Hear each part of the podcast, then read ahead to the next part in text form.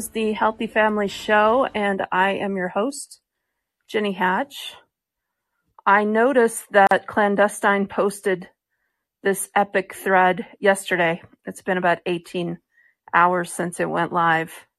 And I was going to do a show on it yesterday here on Callin, but I had already committed to doing my math podcast. And then this morning I have another story that I cover, which is a human trafficking case out of Utah. I was doing work for that this morning. So now it's mid afternoon on Monday afternoon and I'm finally getting to this clandestine story. So better late than never, right? And I'm very excited about it because I have written quite a bit and done podcasts on Clandestine's other reports on this topic. He just came out of the closet and told everybody who he really is because he has gone by this clandestine name for um, the last couple years. On his clandestine's newsletter Substack in the About section, it says, my name is Jacob Creech. I am the individual behind the online alias known as Clandestine. I am most known for my viral reporting on the U.S. biological network in Ukraine. My mission is to disseminate the horrific realities pertaining to U.S. biological malfeasance, negligence, malpractice, and bioweapons production in an attempt to hold those responsible accountable for their crimes against humanity. In the absence of an honest media, I have given up my career and stepped into the fray to combat the widespread disinformation pushed by the legacy media. If you wish to support me in my mission, please consider becoming a paid subscriber today. However, just know that all of my articles are free to everyone and always will be. Any paid subscription is merely a donation for my work. So thank you for your support. So Jacob is now out of the closet with a real name, and his work is excellent. I have sourced it many times on my own Substack and here at Callin. And I'm going to read the thread that he published that is currently tearing around the internet.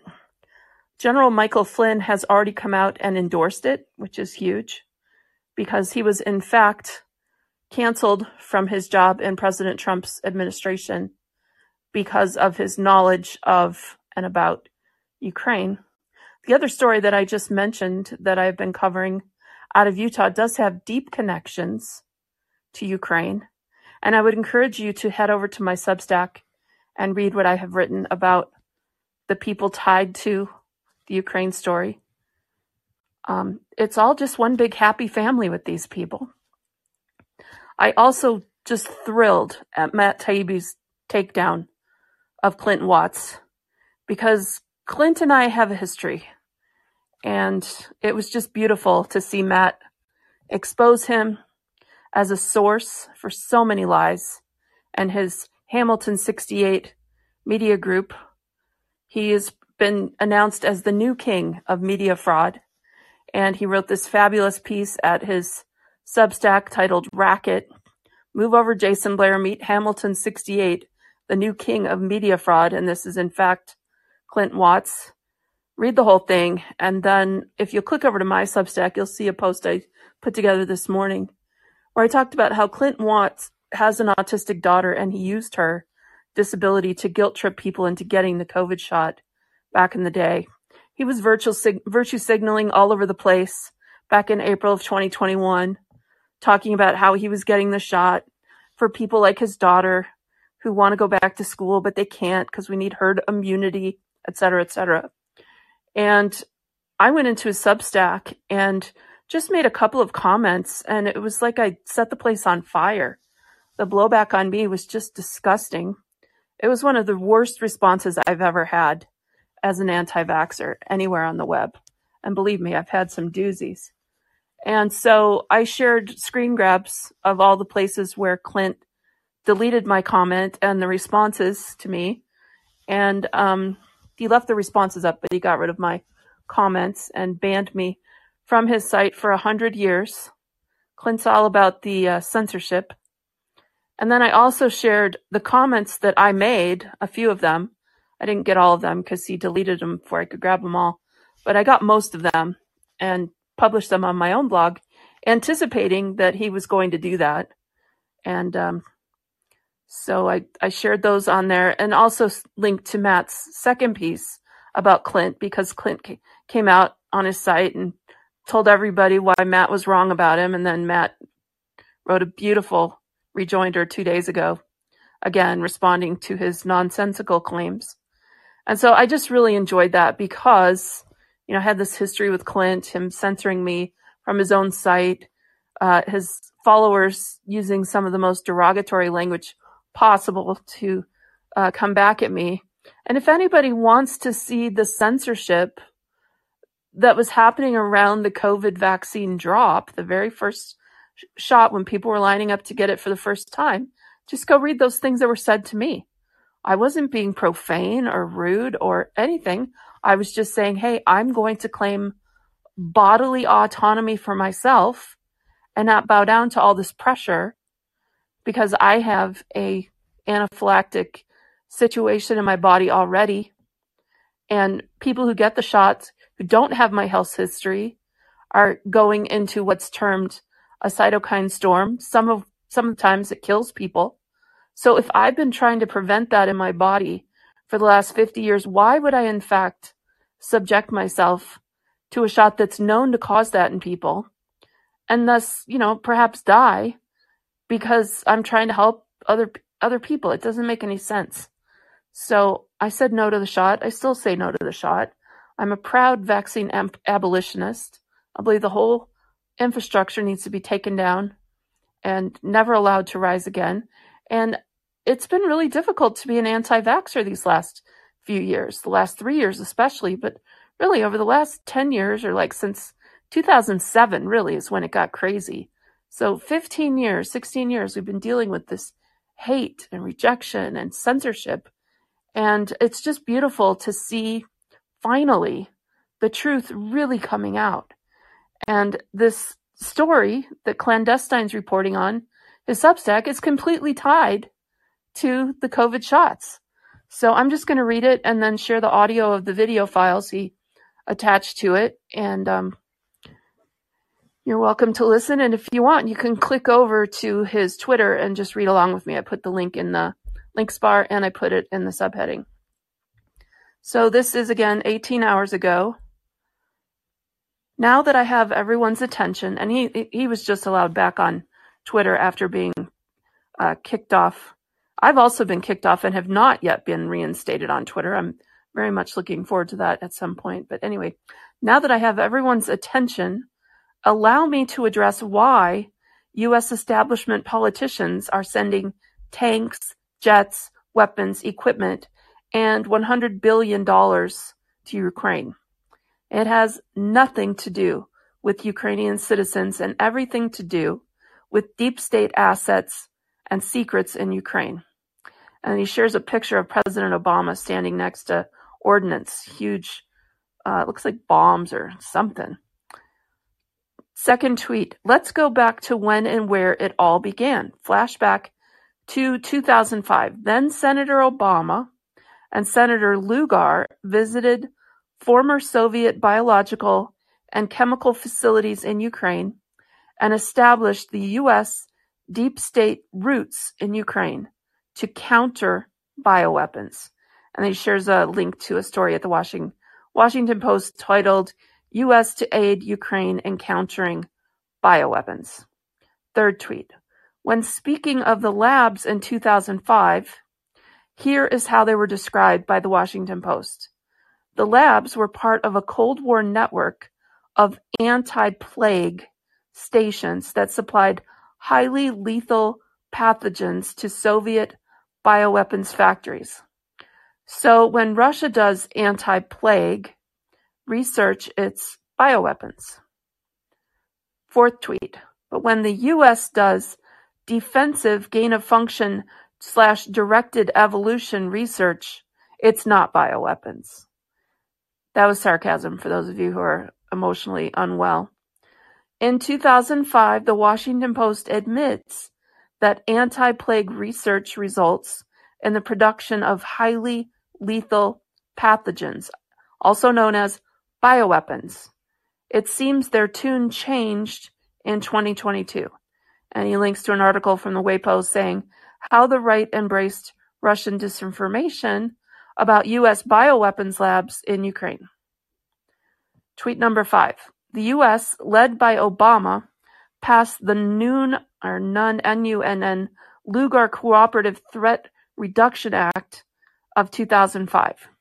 The U.S. took over former Soviet labs and facilities supposedly to destroy stockpiles of nuclear, chemical, and biological weapons in Ukraine. Uh, tweet number six Obama opened the floodgates for the deep state, created biological weapons programs with the Ukrainian government, and established connections for U.S. oligarchs to build biolab companies in the lawless land of Ukraine. Companies like Biden's Metabiota. So here's a link in this tweet to a Metabiota thread, which I'm not going to read. You can click over there and read it yourself. But it says it produces bioagents under diplomatic cover at secret labs, then sells pandemic insurance and trackers to help countries get ahead of what they are putting out. Company part of Pentagon's DRTA program, as well as funded by Rosemont Seneca, which is tied to Hunter, Hunter Biden. We've got another circle here.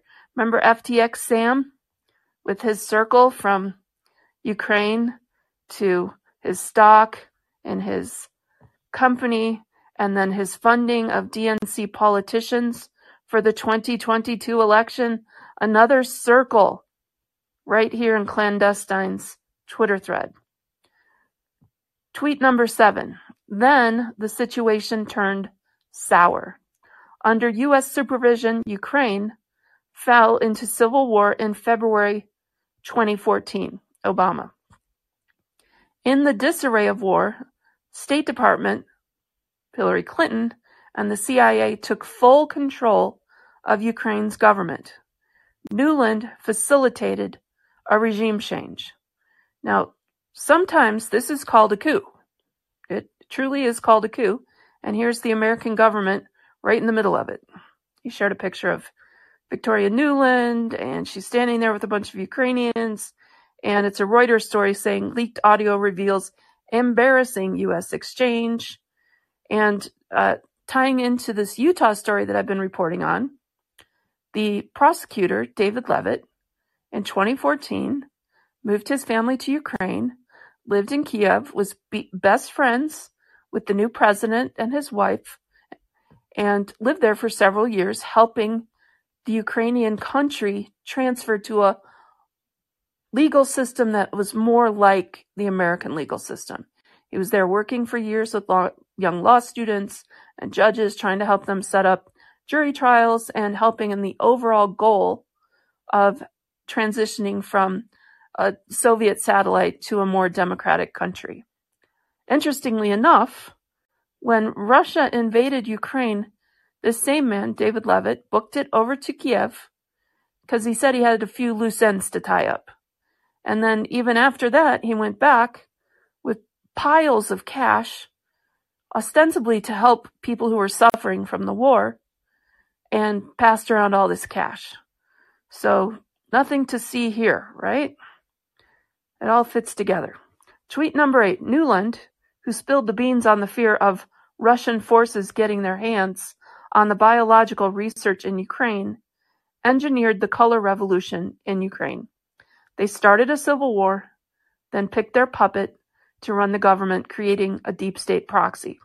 So here is Marco Rubio asking questions, awkward, uncomfortable questions of Victoria Nuland.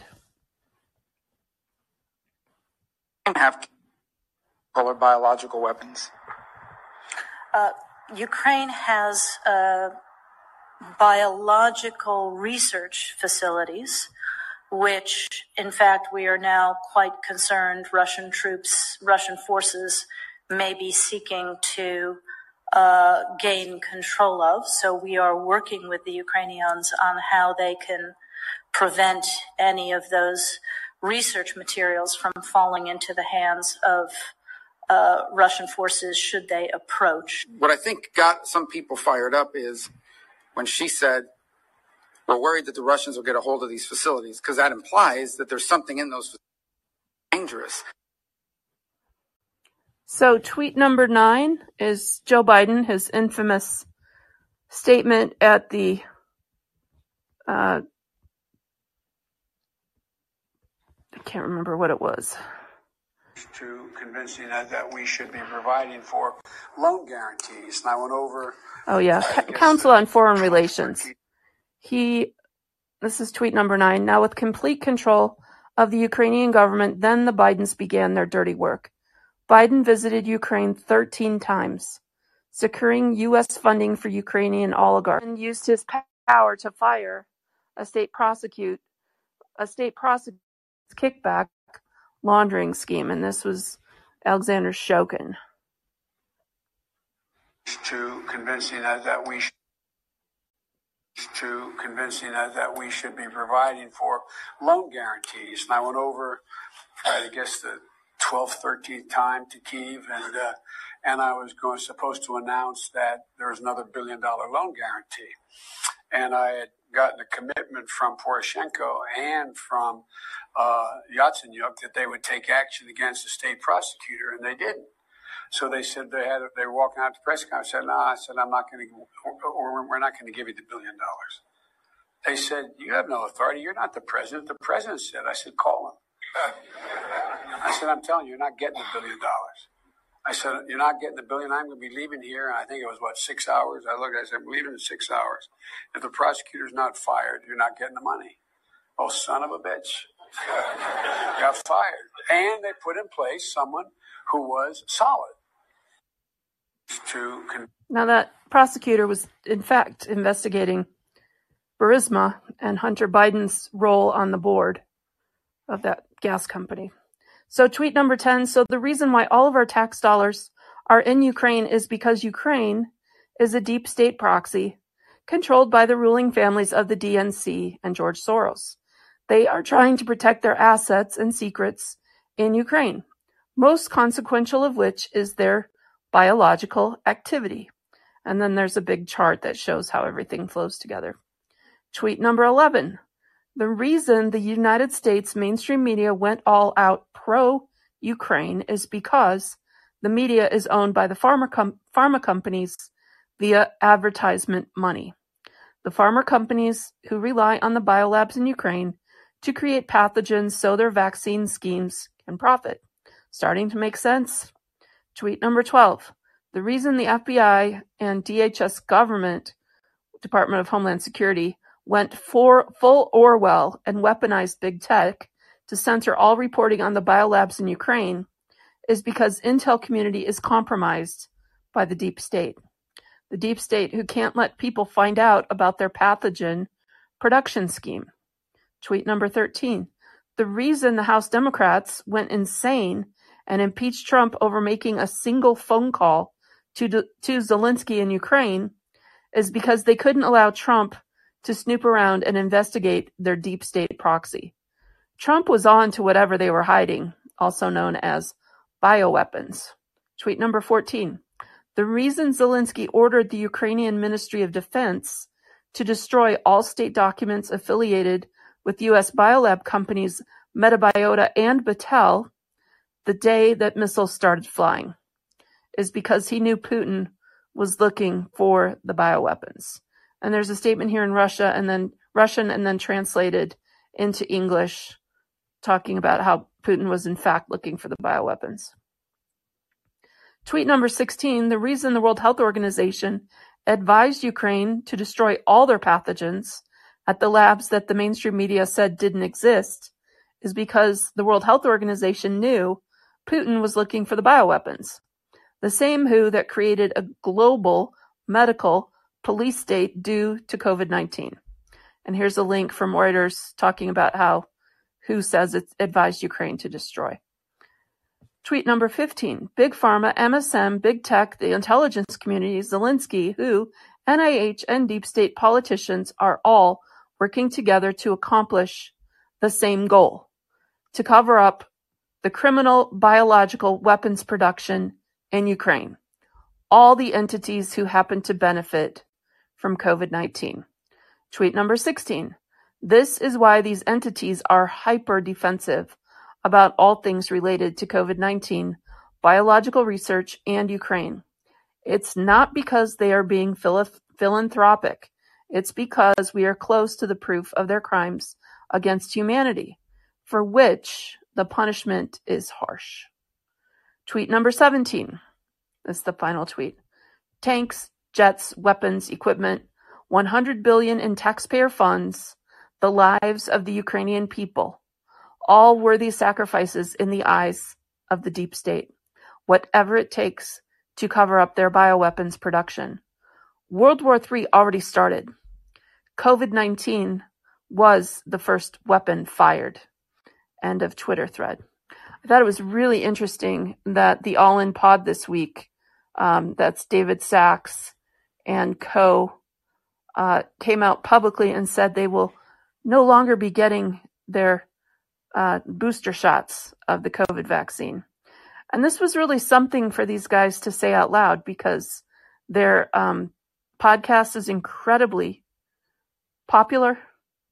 And um, for them to say they were questioning things, they're huge influencers. And I was so proud of them for saying it out loud because I'm sure that that contributed greatly to the overall tone of this weekend's um, it just feels like so many people are standing up. There was an MIT professor who came out today, at least it's as far as I could tell, it was today, questioning everything. And I just think, you know, the tide is turning. And boy, I'm someone who's excited for it to turn because it's just been so horrifying watching all this unroll. And um, when my friend Sherri Kane died a few days after January 6th, um, the final conversation we, we had, she had lost the will to live. And she, she said, I'm not sticking around to watch what I know is coming. And it was because she is someone who had daily watched it all for years and knew exactly what the goals were and what was about to happen to humanity, especially the babies and the pregnant moms and the children and she said, I'm just, I'm just not going to stick around and watch this happen.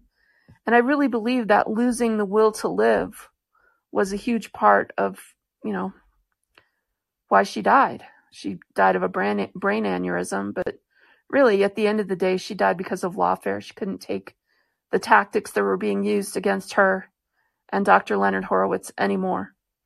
And so, um, I just, you know, I miss her, and I wish she was here to see that just two short years later, the tide is turning, and we are going to have some justice. And so I'm excited about that. So I'm going to finish with a um, quote here from David Sacks about how um, Pfizer CEO was running away from the guys from Rebel News. And he said these conspiracy theories are now starting to look like reality. And, um, you know, having been called a conspiracy theorist for the better part of 20 years online and in my personal life, I am most anxious to get my credibility back somewhat and be considered someone who, instead of being uh, someone who makes things up and is a conspiracy theorist, no, I am a truth seeker. I'm the one who asks the hard questions. I'm the one who, by my, my lived experience, knows the side effects of vaccines. And so I feel passionate that individuals and parents especially have the autonomy to call the shots on what happens to their themselves and their children. So I'm going to finish with this Bourla, CEO of Pfizer, being grilled by Rebel News because it was glorious. I'm glad you brought up Pfizer because this brings us to Oh, issue oh two. Oh boy. which is, and I think we can show this clip. Red meat for David. Yeah. Red so Albert Bourla, who's the CEO of Pfizer, went to Davos last week, and he probably Where? expect to Davos, you know, the, the, the, the conference of the surplus elites. And he expected probably nothing but softballs and fawning treatment from the establishment media. And instead, he probably had the most uncomfortable walk of his life when two reporters from Rebel News approached him outside the perimeter and started asking him some tough questions. Let's roll tape. What's Rebel News? Orla, can I ask you, when did you know that the vaccines didn't stop transmission? How long did you know that without saying it publicly? Thank you very much. I'm sorry. That question. I mean, we, we now know that the vaccines didn't stop transmission, but why did you keep it secret? Good question. You said it was 100% effective, then 90%, then 80%, then 70%. But we now know that the vaccines do not trans- stop transmission. Why did you keep that secret? Have a nice day. I won't have a nice day until I know the answer.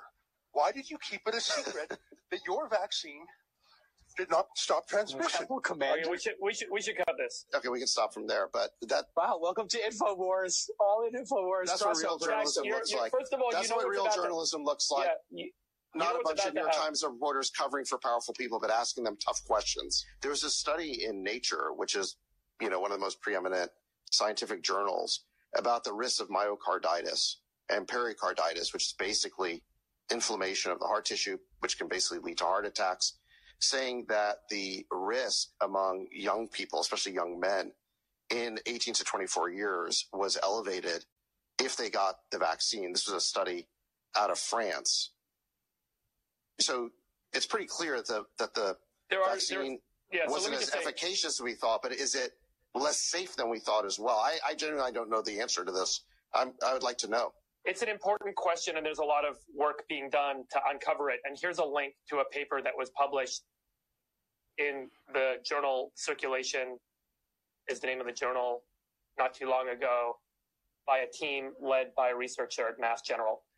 And um, what this, uh, and so just to address the myocarditis question, and and just so everyone that's listening knows, I take a very objective view on all this stuff. I don't have a strong bias one way or the other.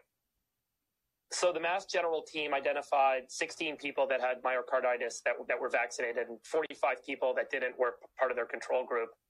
And they tried to understand what the difference was between these two groups. There have historically been three kind of theories about why there is incidence of myocarditis in certain populations that get the, uh, the COVID vaccine. And by the way, the incidence rate is still typically less than uh, two out of every 100,000 people that get the vaccine. But as you saw in the paper you just shared and others have validated it, it can be as high as 30 times more likely to happen in young people that take the uh, the Moderna vaccine, which is still a low incidence, but but 30 times higher is, is significant and worth worth understanding. So the three kind of reasons or the three Wait, ideas 30 about times higher? That sounds Yeah. like a lot. Yeah. So the, the reason and uh, off a small base, but yes. And so the three ideas or the three theories around why this is happening. Number one is what's called protein mimicry, where certain people, the protein on their their heart tissue, for example, or certain proteins found in the cells in their heart tissue, maybe look like the, um, some element of the spike protein that's created by the vaccine. Therefore, when you make antibodies to bind to and clear your body of spike protein, it's also binding to your own cells and causing an autoimmune response. And those are called kind of auto antibodies. The second is just general immune system activation, that maybe genetically some people are predisposed to having a very active immune system in response to the vaccine, and therefore with a very active immune system, they get inflammation and damage. And then the third is this idea that there's just massive proliferation of your B cells, some of which have auto antibodies, and some of which therefore destroy your heart tissue and cause this inflammation. So what this team did is they looked at the blood difference between people that had myocarditis and people that didn't. They found no auto antibodies. They found no big changes in the T or B cell populations, meaning that there isn't a big immune system activation difference. The big difference that they found was that the people that had myocarditis actually had a lot of the spike protein floating around in their blood, whereas the people that didn't did not have the spike protein floating around in their blood. So this answers one question, but but opens up many more doors, which is what's really going on. So if you have spike protein in your blood and your body's not clearing it, Right. Well, how, how, long after getting vaccinated were, the spike proteins still floating around? Because I remember when the mRNA was, uh, vaccines first three- came out, they said it would, the spike proteins would go away after a couple of days, three weeks. three weeks Three after weeks. vaccine. Yep. Have they done a study like, you know, six months after or a year after? Not yet, but that's that's being done right now. So what they're identifying is what's going on with the immune system of these this population where their body's not able to clear the spike protein. And when their body doesn't clear the spike protein, a bunch of cytokines and other inflammatory things start to get released, and it causes inflammation on the heart tissue because you know there's a, a particular Oh, that doesn't sound set of reasons. Wait, Jake, let me Right. ask you. I remember, I remember when you know the vaccine first came out.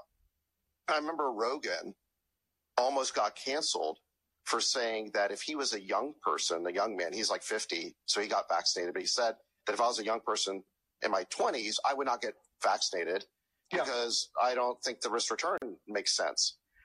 And he almost got canceled for that. Was Rogan Yeah. right about that? So, you know, I have been thinking a lot about this decision to get vaccinated or not and how we came to that decision. And then I think what Friedberg said earlier is super interesting. The because the virus mutated, the efficacy of these uh, vaccines obviously uh, changed and wasn't necessary. And so I think it was a moving target to understand if you should take it or not. It was a very personal decision. Clearly, for people who were over 65 years old, the chances of dying were, were pretty significant. Uh, for people under that a certain age, it was lower. So uh, everybody had to make a very personal decision here. I, But we wait, hold on a second. a- hold on a second. in a Was it, was it a personal decision when you had vaccine mandates? And then on top of that, on top of that, you had the media were Right. dunking on anti-vaxxers throughout 2021. Remember that? I mean, they were saying about anti-vaxxers that, that if you didn't get the vaccine, you got sick, there wouldn't be a, a hospital bed for you.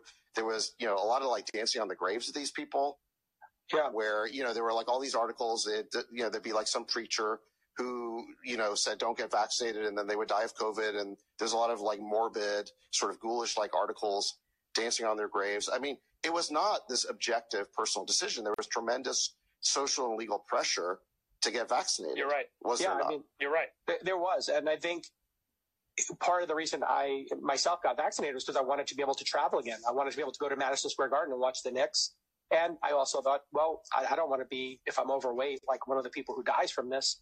So, you know, we all sat here, we all got vaccinated. Do we regret our decision to get vaccinated now that we see this, you know, studies like maybe it wasn't necessary? And also, it was apparently oversold. So when the Pfizer CEO won't say when they knew it wasn't going to stop transmission, I think it's a valid question to investigate what Pfizer knew and when, uh, and- just keep everybody accountable for this uh, for future things that happen. Because right now we're in a position where if Pfizer's not being honest with us, if the origin story of COVID isn't being honest with us, these conspiracy theories are now starting to start to look like reality. i'm glad you brought up pfizer because this Yes, reality. Difficult reality. Uh, I don't know you guys research and William or Will, Bill, welcome. T1000. If you guys have a comment, just let me know. You can go ahead and call in and chat about this Twitter thread that just broke the internet. Um, otherwise, I'm just going to close down the show. Oh, Bill, welcome.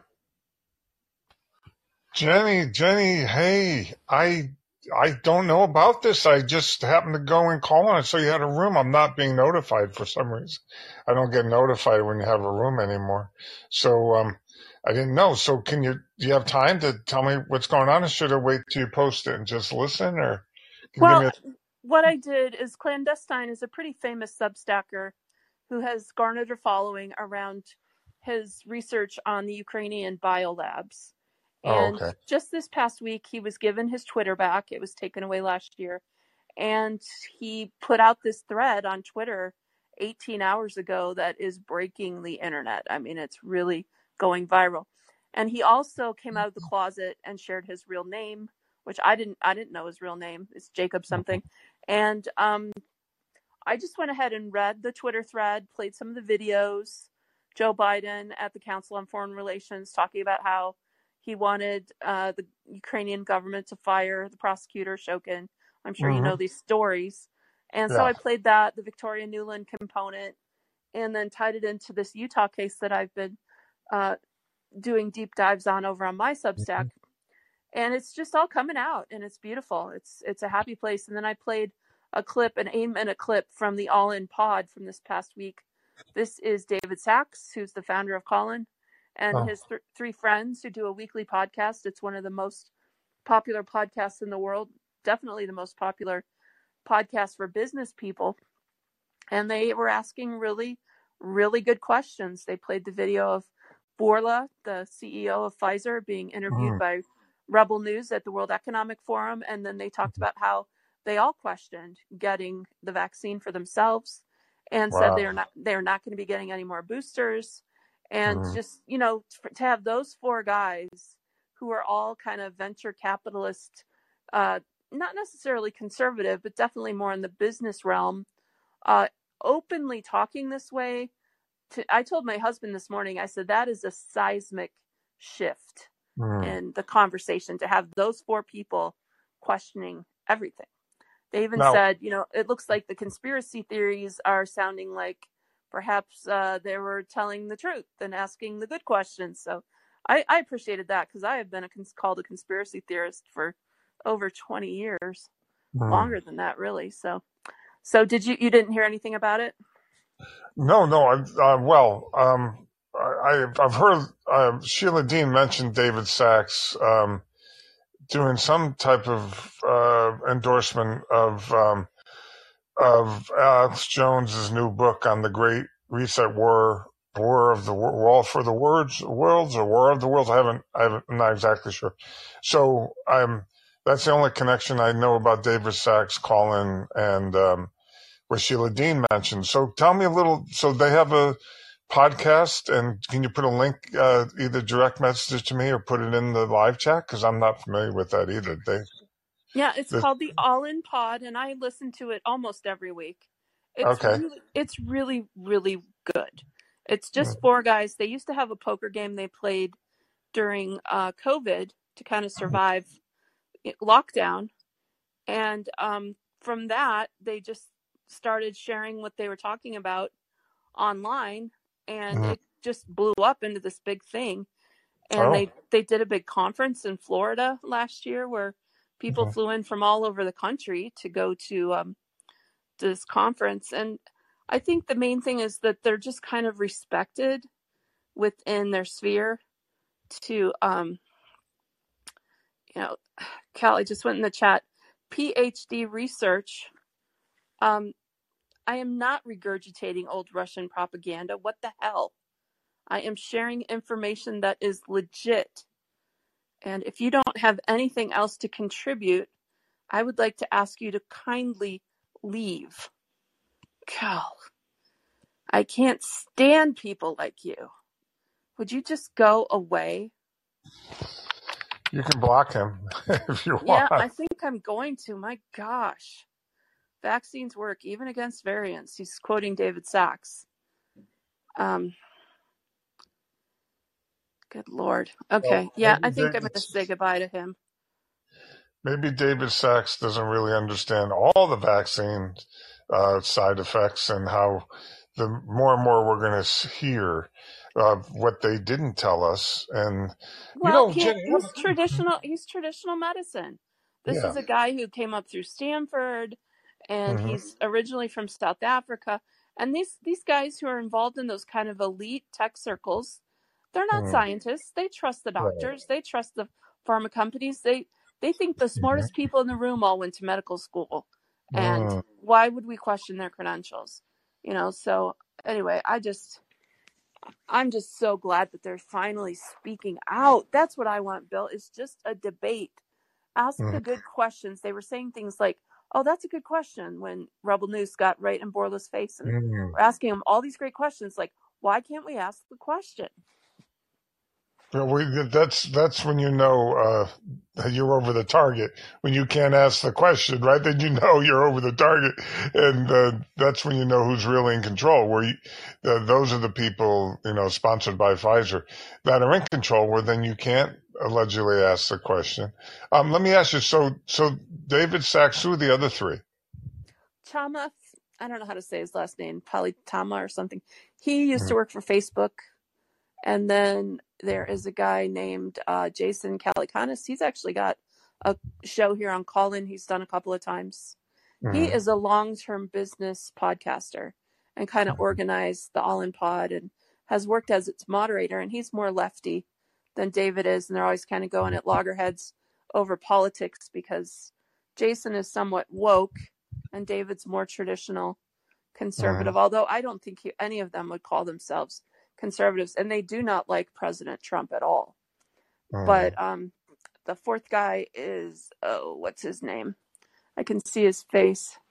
It doesn't it matter. If if you click over to their website, I put the link in Yeah, the I'll chat. check it out. You can see him. He's actually a scientist and a really, really smart guy. Uh, He's actually my favorite person of the four of them.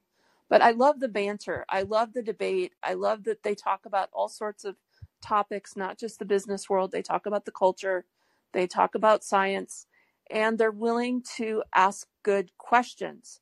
And I Oh, actually have been praying that someone of their stature would come out and say something like this.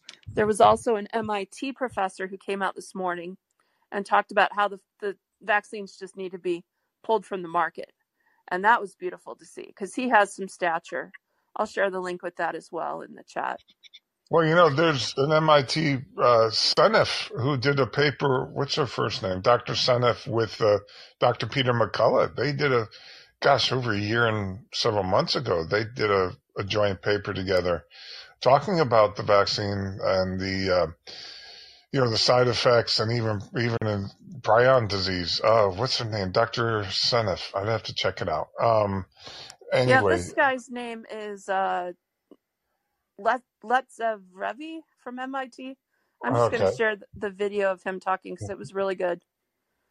And he just said this needs to be pulled from the market. These are not Yep. safe, especially for Right. kids. Oh my God. Oh yeah, yeah. I mean, ooh, frightening, frightening. Um, so it looks like MIT is not squelching the voices, unlike uh, what they did to Dr. Peter McCullough at uh, Texas A&M Baylor. They gave him a restraining order. Remember that one? I When do. he, yeah. So Well, you just have to ask how many how many more kids have to die or fall out of their mother's wombs. There are babies having heart attacks in their mother's wombs. How many more have to die before we say enough? The Oh madness has to stop. Yeah.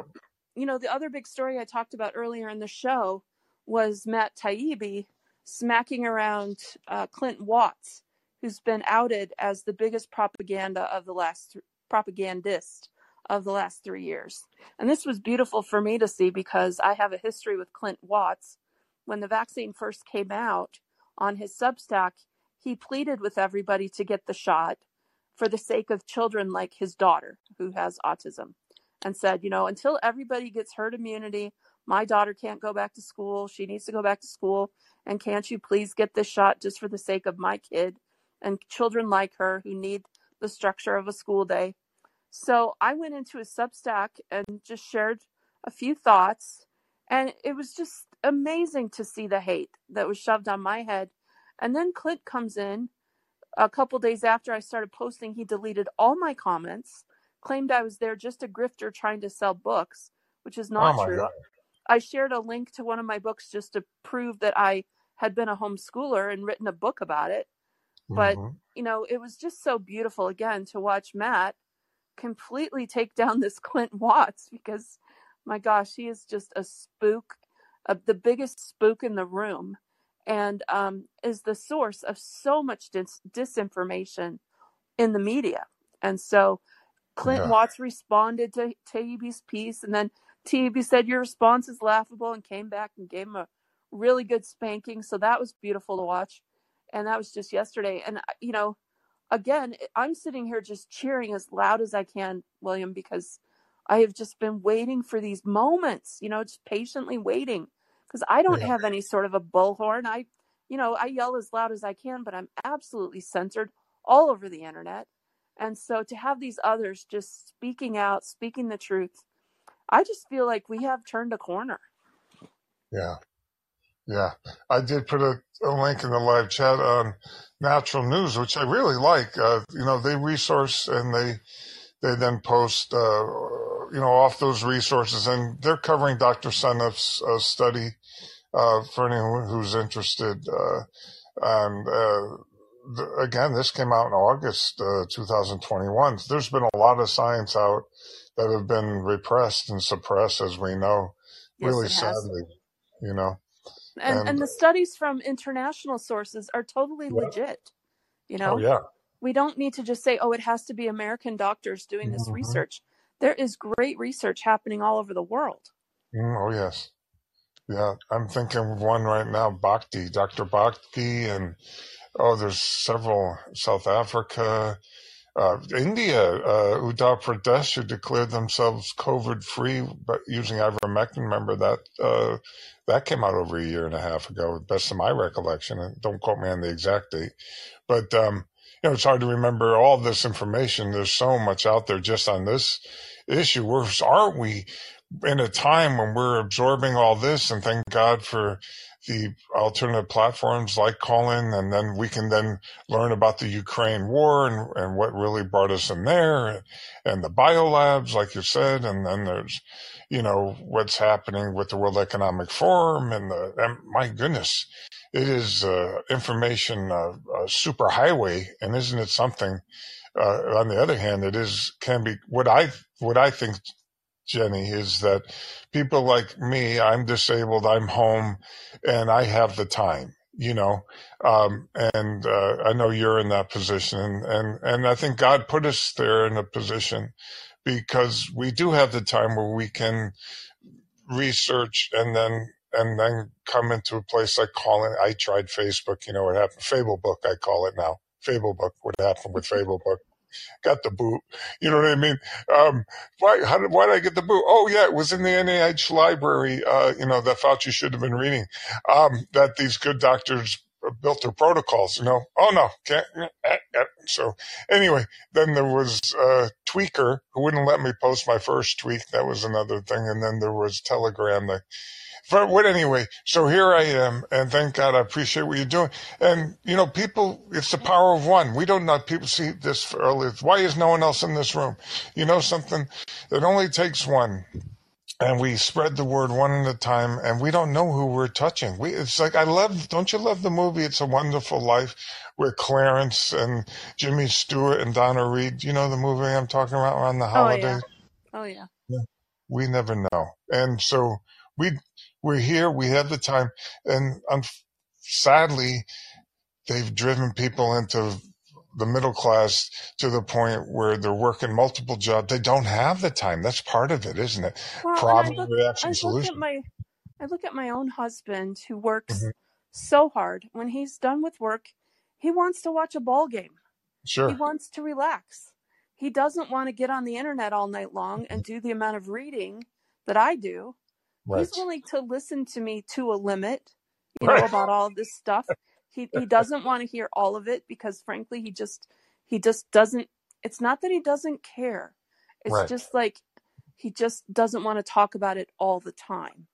He wants to talk about other things. And so I make a point to talk about our family and talk about our faith and you know Mhm. music and the, the things we share in common over talking about these controversies because you know he's he's in the loop enough that he didn't get vaccinated himself and um, he's just quietly watching and so i'm just looking forward to the day when those who have hoisted all of this madness on us are held accountable and Mm. arrested and crimes against humanity this has been a genocide on the scale of Yes. something you you read about in the scriptures you know you've got the killing of all the babies just before around Jesus's birth and the Mhm. killing of the babies around Moses's birth and you know this these evil people saying oh there's going to be someone rise up and I I have to stop it you know and and and they they've just had this depopulation agenda front and center for so many decades and people don't understand that Bill Gates' father was the first head of Planned Parenthood and there are Mhm. many people and I'm one of them who believe that Planned Parenthood was designed to depopulate minority populations. They Mhm. put the clinics in in communities that were mostly minority groups and there has just been this effort to destroy families and to destroy destroy mothers and their ability to have kids and Mhm. just you know weaponize abortion in America to the point where our young girls are just seduced almost into killing their own children as a sign of virtue. They virtue signal to each other, to their friends. I had my first abortion, rah, rah, rah. And it's like, do you understand what you're doing? Do you have any clue? And it's Wow. it just it guts me, Bill. It guts me. I had no idea. You know, I have to say, when I was at Fordham my first year, I had a class, and I, I'll be honest, I was a virgin. I was still a virgin, you know. Anyway, in my first class, I had on speaking. Um, we had to choose a subject, and certain subjects were put out. Anyway, one they needed. All I recall, how I ended up taking this on was anti-abortion was my subject, and I was to debate a, another woman who was pro-abortion, a young girl. Isn't I, isn't Fordham a Catholic school? yes, hmm hmm I'm surprised. I'm college. surprised they, that they allowed her to do that. That's amazing. Well, it's, you know, kind of liberal in that sense. So this was a debate and I didn't know anything about abortion. And I started, and then I started seeing, I studied it and I studied the pictures, you know, and the different trimesters. And I was like, oh my God. And I thought, oh my God, I have to be so careful from if I ever, you know, if and when, you know, I become active. I was, I wasn't at the time, uh, you know, seeing a girl or anything because I cannot bear to live with because I, I saw the pictures. Do you follow what I mean? The chemical abortions and then worse when they tear the babies into pieces. You know what I mean? In the later trimesters or I, it was just When so when disturbing. Go ahead. when I was 12, uh, the women at my church showed all of us girls a video called Silent Scream, which was Oh, pretty popular back in the 70s. Mm-hmm. And it really helped because it showed the baby feeling pain and reacting oh to God. this this abortion. And I I'm grateful for their clarity because it definitely mm-hmm. helped. We had a couple of girls in our friend circle get pregnant out of wedlock. One of them decided to get married. She was like 16 years old and she Mhm. just married her, her boyfriend and, and they've lived a very happy life together. Another Mhm. friend gave her baby up for adoption, which was hard, but they chose not to abort. And I was so grateful Yeah. for uh, the women, the older women in our circle who were so supportive of them during Mhm. these situations that the girls chose not to do that. But it has become a thing on college campuses and certain places where these young girls they will get the uh, abortion pills. Miss Propital, you were talking about off-brand drugs. It's a drug used to treat ulcers, but it can also induce a, lab- a labor. And they Oh, use they use it when moms are full term to help get the baby out. Causes horrifying contractions, but it will abort a baby. And so these girls Oh, are so they're buying uh, these pills online and just doing their own abortions at home using these pills. And again, the it's the virtue signaling side of it that to me is so problematic because they do just kind of brag about you know what they just did and give each other support. And I I just it, that side of it just really guts me. But Jen, anyway, I think I'm going to close down the show. I've been talking for quite a while. Um, Okay. if any of the other people in the room would like to make a comment, I would be happy to take another call if you'd like. Otherwise, I think I will just wind down. I encourage everybody to go click on the links, which are, you know, again, this thread from Clandestine just broke the internet. It's just going so fast, completely viral, and it just ties everything together. And for those who are just kind of scratching their heads going, what the heck is going on? It's a good place to start to understand the, the absolute criminality of Joe Biden and the Obama administration around these issues. And then uh, I've heard a rumor that Gateway Pundit is about to do a big drop of evidence around Hunter Biden's laptop. And the, the request was that everybody pray for him. Apparently, it's some heavy duty stuff. So um, watch for that. But really, take a few minutes and just click around the links I've shared to uh, to to learn more about this story. It's it's important and it helps explain everything. So thanks again, Bill, for showing up. I really appreciate you participating in the show. I hope you and everyone has a great day. Thanks, Jenny. Bye now. Goodbye.